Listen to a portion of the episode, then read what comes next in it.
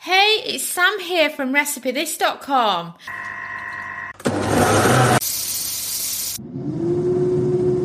And we've beeped. I wonder what we're cooking today using our kitchen gadgets.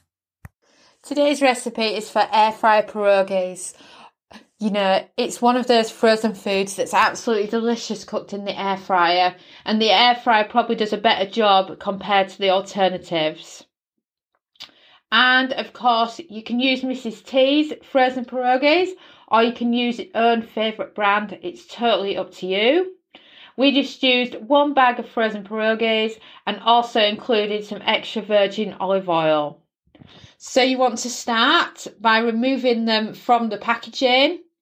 Toss the frozen pierogies in some extra virgin olive oil and then place as many into the air fryer that will fit without overlapping.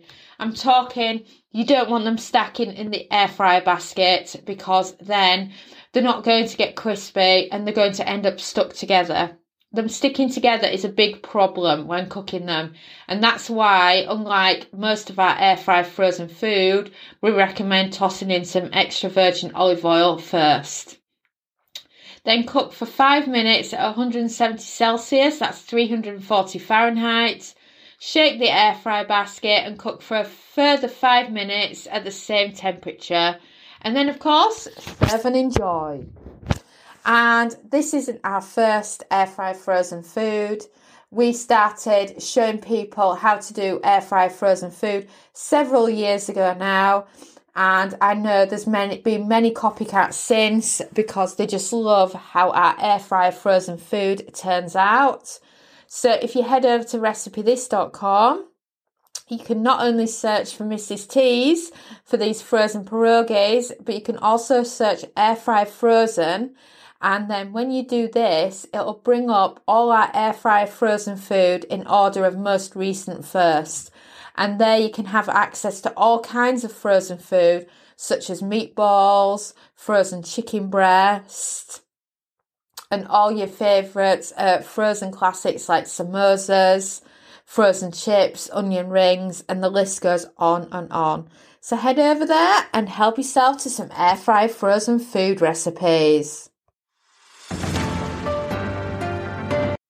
Thanks for listening, and if you've not heard already, we're bringing out an air fryer cookbook, and I've just published our behind the scenes on the recipe development side of making the cookbook.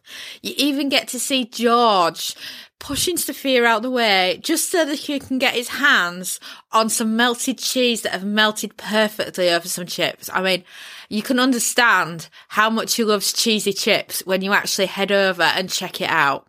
So if you want any of our air fryer cookbook updates, just head over to recipethis.com and search for air fryer cookbook. And I cannot wait for you to be part of it.